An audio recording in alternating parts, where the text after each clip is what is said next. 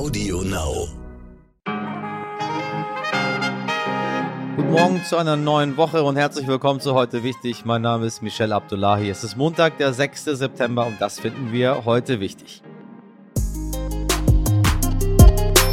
Wir sprechen gleich über ein Thema, das in unserer Gesellschaft häufig tabu ist, Probleme bei der Fruchtbarkeit. Über die Nöte der jungen Generation hat die Autorin Ronja Ebeling ein ganzes Buch geschrieben. Sie erklärt uns auch, warum der Zuruf Kind und Karriere aus ihrer Sicht am Kern vorbeigeht und es vielen Frauen tatsächlich um etwas ganz anderes geht. Und wir schauen nach Afghanistan. Dort dringen die Taliban weiter in die letzte noch nicht von ihnen besetzte Region vor. Ein hochrangiger US-General hat nun vor einem neuen Bürgerkrieg in dem Land gewarnt. Wie groß diese Gefahr ist, klären wir gleich mit einem ausgewiesenen Taliban-Experten.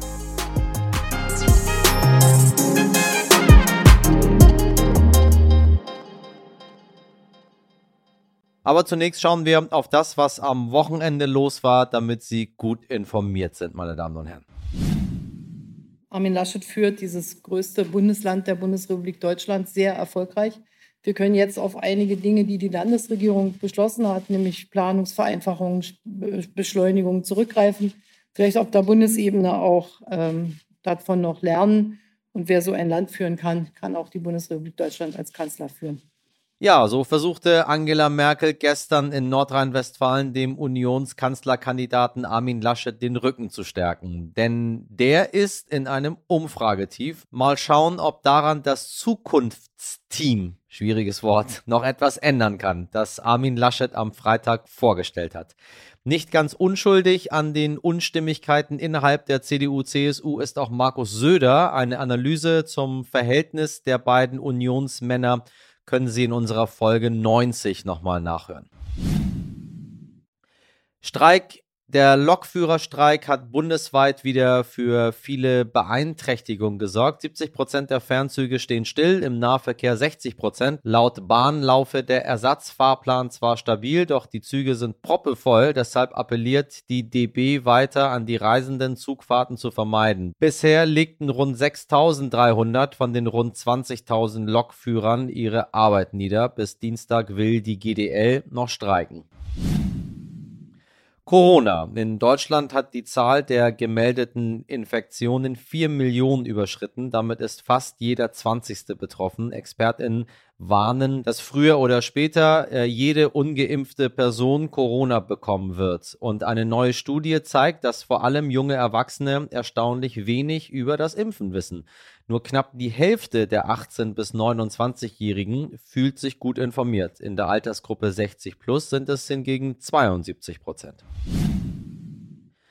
Demonstration. In Montenegro haben Gegner der serbisch-orthodoxen Kirche Straßenblockaden aufgebaut und so gegen die Amtseinführung eines neuen kirchlichen Oberhauptes demonstriert. Polizisten wurden verletzt, 16 Menschen festgenommen. Die Zeremonie zur Amtseinführung wurde anschließend von 1800 Polizisten bewacht. Seit der Unabhängigkeit Montenegros von Serbien setzt sich ein Großteil der Bevölkerung für eine anerkannte orthodoxe christliche Kirche ein, die von der serbischen Kirche unabhängig ist. Diktat aus dem All. Der französische Astronaut Thomas Pesquet hat in einer Live-Übertragung von der Raumstation ISS einen Text zum Mitschreiben vorgelesen. Das Diktat, an dem mehrere hundert Personen teilgenommen haben, fand am Samstag im Luft- und Raumfahrtmuseum in Bourget bei Paris statt.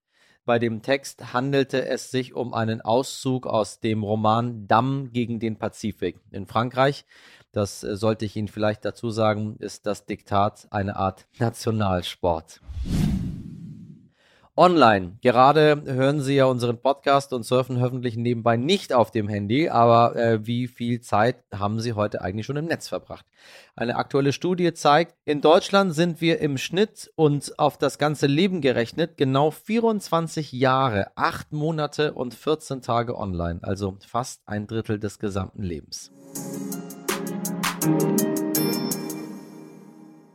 So, werte ZuhörerInnen, viel haben wir hier berichtet in den vergangenen Wochen über Afghanistan und die Taliban. Dabei haben wir meist sehr verallgemeinernd über die Taliban und das Land Afghanistan geredet. Aber natürlich ist es nicht so einfach. Weder sind die Taliban eine wohlorganisierte Gruppierung mit klaren Machtstrukturen, noch haben sie ganz Afghanistan eingenommen. Eine kleine Region, das Panjshir-Tal nördlich der Hauptstadt Kabul, ist noch in der Hand von Widerstandskämpfern. Am Wochenende ist es dort zu schweren Kämpfen gekommen. Die Taliban konnten offenbar weiter vorrücken. Gleichzeitig droht den Taliban Gefahr von anderer Seite, von noch extremistischeren Gruppen wie dem sogenannten IS. Experten wie der US-Generalstabschef halten den Ausbruch eines Bürgerkriegs in Afghanistan inzwischen für wahrscheinlich. Wie fragil die gerade erst errichtete Herrschaft der Taliban ist, darüber hat mein Kollege Martin Schlack mit dem Taliban-Kenner Konrad Schetter gesprochen. Schetter ist Experte für gewalttätige Konflikte und berät Ministerien und Entwicklungsorganisationen. Herr Professor Schetter, guten Morgen. Guten Morgen. Ja, vor drei Wochen haben die Taliban Kabul eingenommen. Jetzt scheinen sie die Kontrolle über Teile des Landes schon wieder zu verlieren. Wie gefestigt ist denn die Herrschaft der Taliban? Ähm, bei den Taliban ist bemerkenswert, wie sehr sie es bisher, auch gerade in den letzten Wochen, vermocht haben, äh, von der Spitze her äh, bis auf die lokale Ebene durchzugreifen. Das macht auch den Erfolg der Taliban in den letzten äh, Wochen, Monaten aus. Jetzt betreten wir eine Phase, wo die Frage ist, inwieweit sie wirklich auch ihre eigenen lokalen äh, Kräfte kontrollieren kann. Wir erleben jetzt doch immer in verschiedenen äh, Orten, dass es dann doch zu äh, Aktionen der Rache kommt, dass es dann doch äh, ihnen äh, diese, diese zentrale Kontrolle äh, hin wieder entgleitet. Gleichzeitig erleben wir nun auch gerade in den Städten, äh, dass sich ein erster Widerstand gegen die Taliban formiert. Äh, wir erleben gerade im Panjshir-Tal nördlich von Kabul, dass es auch hier einen ersten Widerstand gibt. Das heißt, die grundlegende Frage ist, äh, ob die Taliban es wirklich vermögen, diese Herrschaft im gesamten Land aufrechtzuerhalten oder ob nun wirklich diese, äh, diese Kontrolle der Taliban wie ein Kartenhaus zusammenbricht.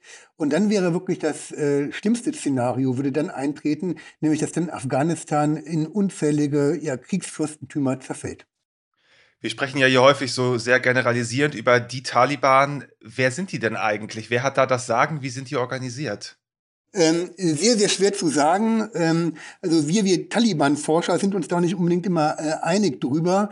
Ähm, es gibt verschiedene Punkte hier zu nennen. Äh, zum einen ist bis heute nicht klar, wie stark der Einfluss Pakistans ist, vor allen Dingen des pakistanischen äh, Geheimdienstes. Man weiß, dass die, äh, der pakistanische Geheimdienst immer einen großen Einfluss auf die Führung hat. Und wenn man sich auch gerade anschaut, wie professionell die Taliban in den letzten Monaten sich ausgebreitet haben, spricht sehr viel dafür, dass hier äh, der pakistanische Geheimdienst auch sehr stark involviert war. Äh, innerhalb der ja. Führung der Taliban äh, gibt es dann verschiedene äh, Schuren, äh, die hier äh, die Entscheidung treffen. Was wir bis heute allerdings ähm, immer bei den Taliban sehen, ist, dass es neben den Schura, Schuren immer wieder den Versuch gibt zu zeigen, dass sie auch staatlich organisiert sind. Das heißt, dass man Schattengouverneure einsetzte, Schattenminister einsetzte, also sozusagen der Versuch, Staatlichkeit darzustellen. Ähm, man hat aber oft das Gefühl, dass das eher eine Fassade ist und dann doch wirklich eher auf diesen Schuras, auf diesen äh, Treffen der äh, religiösen Oberhäupter dann eben Entscheidungen getroffen werden. Man muss sehen, dass wir in Afghanistan neben Taliban äh, und IS insgesamt ein doch sehr äh, starkes religiöses äh, Momentum finden, indem wir gerade in der Grenzregion zu Pakistan, Afghanistan äh, sehr viele unterschiedliche, teilweise sehr radikale äh, islamistische Bewegungen und Strömungen haben, die hochdynamisch sind und sich mhm. immer andauernd ändern. Äh, der IS hält sich in Afghanistan gerade etwa in der Region Kunna im Ostafghanistan nun schon seit über fünf Jahren. Mhm. Das hört sich alles an nach einem Nährboden für einen möglichen neuen Bürgerkrieg. Wie schätzen Sie die Gefahr ein? Also ich glaube, was faszinierend äh, ist, was man in den letzten Jahren schon sah, ist, dass äh, gerade mit dem IS ähm, sich häufig auch Taliban und afghanische Regierung, die afghanische Armee zusammengeschlossen haben gegen den IS. Ähm, und die Frage ist, inwieweit wir jetzt auch in Zukunft sehen werden, äh, dass jetzt etwa äh, eine neue Allianz auftritt, dass der Taliban etwa mit Unterstützung der Amerikaner gegen den IS vorgeht. Das wäre natürlich eine äh, Ironie des Schicksals, die wir hier erleben könnten. Das kann theoretisch möglich sein. Mhm. Wir haben in Afghanistan sicherlich tief sitzende ähm, ethnische Brüche. Äh, und da ist die Frage, ob die wieder auftreten werden, äh, äh, ob hier gerade im Panjshir-Tal doch so eine starke Gegenwehr entstehen wird, die sich dann über das gesamte Land hin ausprägen wird. Ob etwa die schiitischen Hazara, die immer doch eine sehr marginalisierte Gruppe im Land waren, sich mit den Taliban einigen können. Wir sehen, Afghanistan ist da wirklich auf einem sehr fragilen ähm, Boden gebaut und ganz entscheidend, ähm, wir haben im Süden des Landes die Drogenökonomie, die das gesamte Geschehen an sich doch sehr stark äh, äh, doch sehr stark bestimmt. Man darf nicht vergessen, dass in Afghanistan über 90 Prozent des weltweiten Opiums hergestellt werden. Äh, und diese ja. Ökonomie bestimmt eigentlich sehr, sehr stark äh, auch äh, die Gewalt im Lande. Nun geben sich die Taliban ja relativ gemäßigt bisher. Was ist denn daran glaubwürdig an diesem neuen Image, das sie sich verpasst haben? Und was ist vielleicht auch pure Strategie, um von westlichen Mächten eventuell anerkannt zu werden? Also es sind verschiedene Punkte. Zum einen äh, nehme ich den Taliban ab, dass man gelernt hat, dass sich die Welt in den letzten 20 Jahren doch verändert hat äh, und weiter äh, gedreht hat. Ähm, die Taliban äh, etwa gerade was, was wie, wie, wie Schulbildung äh, für Frauen, für Mädchen anbelangt, äh, da äh, machen die Taliban Zugeständnisse, die ich, die ich ihnen abnehme. Ich glaube auch, äh, dass sie doch verstanden haben, dass die Schreckensherrschaft, die Terrorherrschaft, die sie in den 90er Jahren gerade in den Städten in Afghanistan, vor allen Dingen in Kabul ausgeübt haben, äh, dass sie diese nicht mehr so wiederholen äh, lässt ähm, die, der äh, Anreiz für die Taliban für jetzt dieses gemäßigtere Auftreten ist äh, die internationale Anerkennung. Das ist, was sie wollen. Danach lechzen sie äh, und das ist auch der Hebel, den die internationale Gemeinschaft hat, um auf die Be Bewegung einzuwirken. Äh, sie wollen diese internationale Anerkennung und das merkt man an sich schon seit einigen Jahren, äh, eben, dass die Taliban immer sich wieder diese Staatlichkeit zum Ausdruck geben, dass sie sagen, wir, wir können regieren, wir können Staat machen. Dafür sind sie zu einigen äh, Konzessionen bereit. Die Frage ist halt, inwieweit äh, da die auf der lokalen Ebene die etwas äh, radikaleren Kräfte mitgehen oder dann sozusagen äh, aus der Bewegung wegbrechen. Wie sehen Sie das denn? Sollte man, äh, sollte man sich darauf einlassen? Sollten wir uns darauf einlassen, auch jetzt Deutschland ähm, im Speziellen? Also meines Erachtens, aber da, äh, das sage ich seit Jahren, muss man mit den Taliban reden. Es ist ganz, ganz wichtig, äh, hier die Kommunikation aufrecht zu erhalten. Äh, eine völlige Ausgrenzung, Abgrenzung bringt nicht sehr, sehr viel. Ähm, ähm, lässt sie sozusagen nur, äh, würde an sich sogar eher die radikaleren Kräfte stärken. Das heißt, man muss hier im Dialog bleiben. Das bedeutet keine Anerkennung. Äh, eine Anerkennung äh, kann an sich nur darauf fußen, dass man gegenseitig Vertrauen äh, aufbaut, wie gegenseitig Vertrauen gewinnt. Das ist eine Sache, die von Jahren wahrscheinlich, äh, die man hier wirklich zaghaft angehen muss. Das heißt, äh, der Westen sollte an sich dann doch hier eher über informelle Kanäle versuchen, äh, mit den Taliban ins Gespräch zu kommen. Was man in den letzten Tagen ja schon herausgekommen ist, ist, dass die Amerikaner dies bereits schon tun. Ähm, auch Deutschland hat an sich schon in den Doha-Verhandlungen äh, Kontakte zu den Taliban aufgebaut. Man kennt sich äh, und ich glaube, diese Kontakte ja. sind ganz zentral, dass die aufrechterhalten werden. Herr Professor Schetter, vielen Dank für Ihre Einschätzung. Sehr gerne. Am Wochenende haben die Taliban ihren Wunsch nach offizieller Anerkennung übrigens wiederholt. Ein Taliban-Sprecher hat der Welt am Sonntag gesagt, wir wollen starke und offizielle diplomatische Beziehungen zu Deutschland.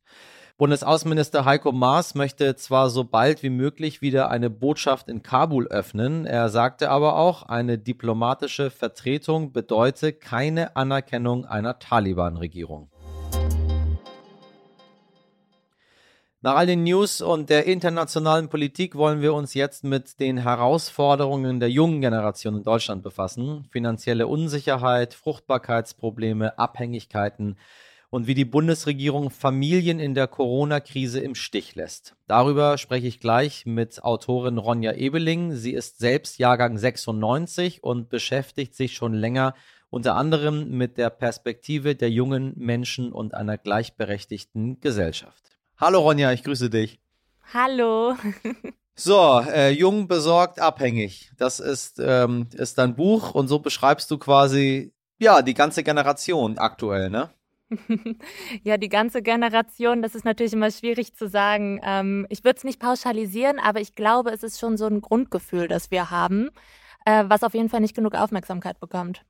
So, dann äh, beschäftigst du dich in dem Buch mit äh, vielen, vielen äh, Themen, über die viel debattiert wird, äh, aber du beschäftigst dich auch mit Themen, mit denen nicht so viel debattiert wird. Und das ist äh, beispielsweise Fruchtbarkeitsprobleme. Genau. Ähm, eine Thematik, die, die man, wenn man ganz genau hinhört, doch hier und da aufschnappt, aber so richtig spricht man in der Gesellschaft nicht darüber, ne? Ja, ich glaube, es ist auf jeden Fall noch ein Tabuthema, was natürlich extrem schade ist, denn dadurch bleiben die Leute, die eben Probleme haben, schwanger zu werden oder ein Kind zu zeugen, ziemlich alleine.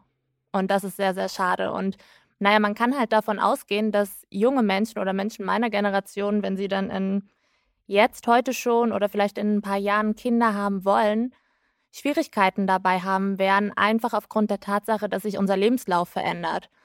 Wenn wir uns unsere Elterngeneration angucken, die haben natürlich schon viel, viel früher Kinder bekommen und heute verschieben wir das eher so Richtung 30er, Ende 30er und da könnte es dann schon eng werden. Ist es, ist es das Alter letztendlich, was es, äh, was es so schwierig macht momentan? Also das Alter ist auf jeden Fall ein Hauptgrund, dadurch, dass sich einfach unser Lebenslauf verändert. Ähm, ein anderer Grund ähm, können auch die, die Mikroplastikorganismen und ja. die Luftverschmutzung sein. Also das ganze Thema Umwelt ist natürlich ziemlich groß. Man weiß ja zum Beispiel auch, dass ähm, Luftverschmutzungen die Wahrscheinlichkeit auf eine Fehlgeburt vergrößern. Und ich würde mir wünschen, und das schreibe ich auch in dem Buch, dass in, zu dem Thema einfach viel, viel mehr geforscht wird. Also das fehlt aktuell noch. Man kann nämlich aktuell nicht wirklich sagen, woran liegt es wirklich. Ein ähm, Plastikgrundstoff Bisphenol A zum Beispiel ähm, ist mittlerweile in jeder Urinprobe zu finden, die genommen wird. Ähm, das ist halt dramatisch und ich glaube, an diesen Stellschrauben müssten wir drehen. Die Europäische Union scheut sich gerade noch so ein bisschen davor, weil ein konsequentes Verbot würde natürlich auch extreme Folgen für die Wirtschaft bedeuten. Tausende Unternehmen müssten ihre Produktionsweisen umstellen. Aber ja, es ist nicht wirklich gesund für uns. Es greift auf unseren Hormonhaushalt ein. Wen betrifft die Problematik? Sind es eher die Männer oder sind es eher die Frauen? Es sind beide. Und ich glaube, das ist ein Fehler, der lange gemacht wurde. Ich glaube, ähm, Fruchtbarkeitsprobleme wurden schnell immer zu der Frau rübergeschoben oder es wurde dann gesagt, ja, du hast wahrscheinlich einfach zu lange gewartet.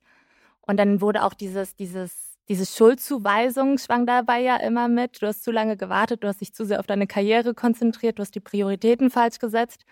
Aber das ist natürlich Quatsch. Ähm, und mittlerweile weiß man auch, dass immer mehr Männer betroffen sind. Es gibt eine ganz interessante Studie aus der Schweiz. Demnach haben Forschende zum Beispiel herausgefunden, dass die Spermien bei sechs von zehn Männern zwischen 18 und 22 Jahren, also noch extrem jung, nicht den Normwerten der WHO entsprechen. Oha. Oha, ne? Denke ich mir und auch. Und die Gründe, ja. Also vor allem, vor allem in so jungen Jahren. Mhm. Und die Gründe sind, äh, sind die, die wir tatsächlich nur äh, nicht nur mutmaßen, es ist ja schon vieles erforscht, aber äh, nicht in der Klarheit, dass es, dass es auf den Tisch gelegt wird. Genau, wir haben die Klarheit noch nicht. Es gibt dann natürlich auch andere Stimmen, die sagen, unser Lifestyle ist ungesünder geworden. Also es wird mehr geraucht, es wird mehr Alkohol getrunken, mehr Fastfood ge äh, gegessen.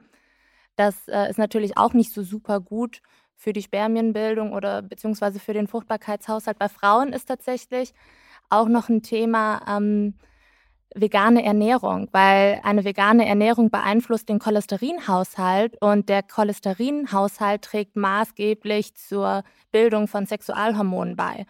Das heißt, wenn ich zum Beispiel als junge Frau meine Ernährung umstellen will und vegan essen möchte und vorher aber nicht ähm, meinen Cholesterinwert einmal checke und prüfe, okay, geht das damit überhaupt einher, dann könnte es am Ende auch Probleme geben. Also deswegen ähm, wird Frauen, die in den Wechseljahren zum Beispiel auch immer eine vegane Ernährung empfohlen, damit die ähm, Wechseljahre, also damit die Nebenwirkungen, sage ich mal, Hitzewallung und bliblablub, nicht so stark sind.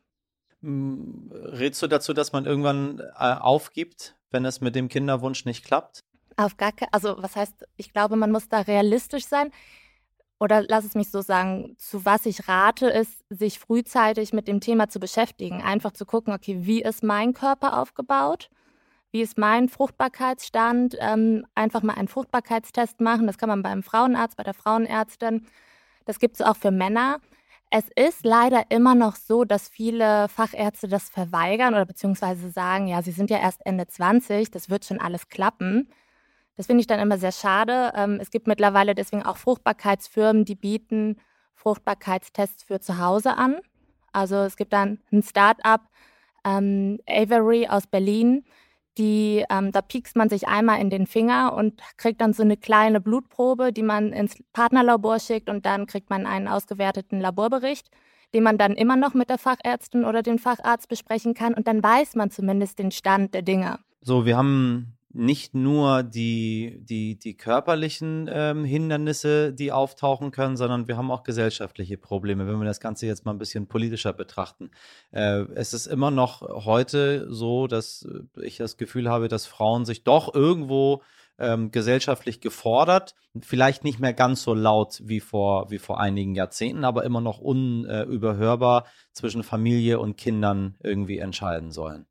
Äh, was läuft bei uns in der Gesellschaft schief? Also wie, wie geht's dir selber damit? Mit, ähm, mit, mit, ja, das, es ist nichts anderes als eine Bürde, würde ich am Ende sagen, wenn, wenn das von einem verlangt wird. Naja, also ich bin mittlerweile 25, deswegen würde ich sagen, ich habe tatsächlich noch ein bisschen Zeit ähm, und beschäftige mich frühzeitig mit dem Thema, was ich hoffe, dass wir einfach als Gesellschaft an den Punkt kommen, dass jeder und jede sich frühzeitig mit dem eigenen Körper befasst und dass wir uns vielleicht auch als Gesellschaft überlegen müssen, okay, wenn sich der Lebenslauf junger Menschen verändert und wir alle später Kinder bekommen wollen, was äh, müssen, muss dann vielleicht der Staat oder was müssen die Unternehmen machen, um zukünftige Familien oder werdende Eltern zu unterstützen?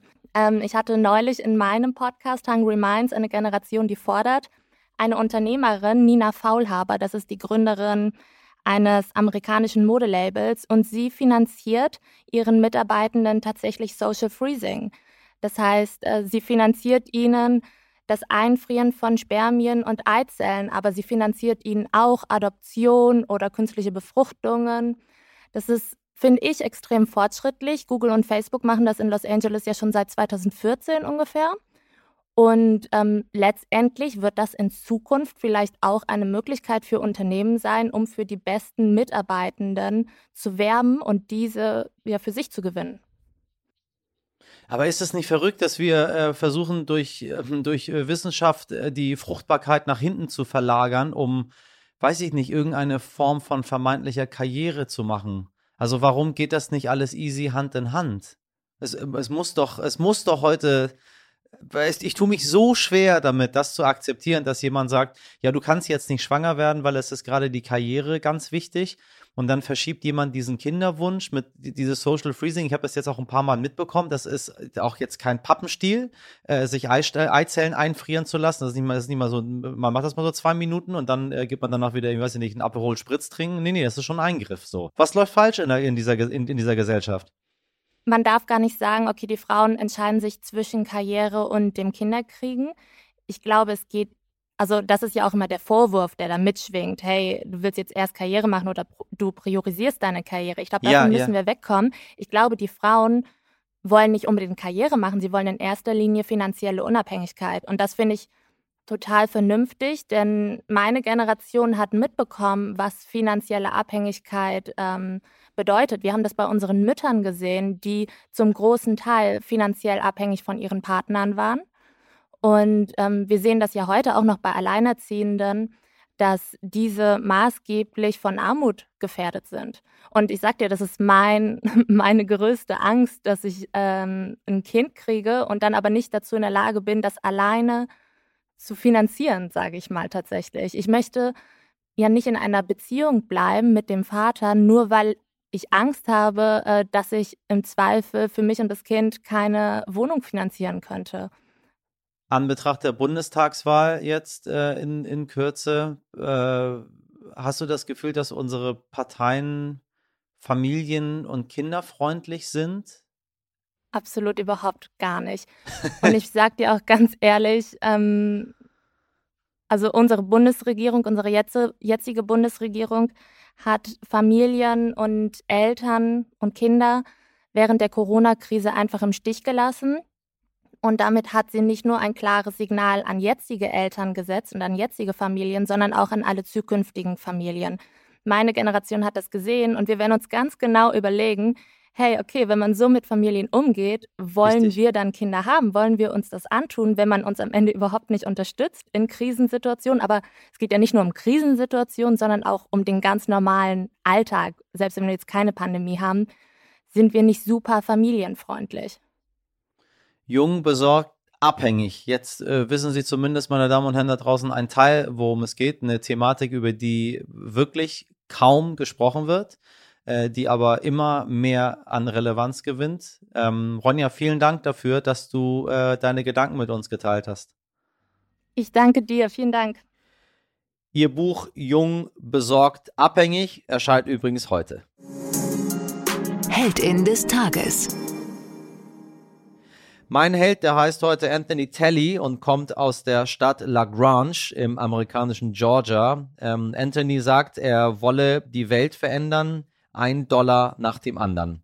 Deshalb sammelt er Woche für Woche einen US-Dollar von Menschen aus seiner Nachbarschaft ein und zahlt die Spenden aus an diejenigen, die Hilfe brauchen. Im vergangenen Jahr sind zum Beispiel 8000 Dollar an einen Mann geflossen, dessen Haus abgebrannt war und Anthony hat schon wieder ein neues Projekt. Als nächstes möchte er einer zehnfachen Mutter ein neues Auto finanzieren, nachdem Iris bei einem Unfall einen Totalschaden erlitten hat. Meine Damen und Herren, ist das nicht schön? Vielleicht sollten wir einfach alle in unserem Leben einfach so ein bisschen mehr Anthony sein.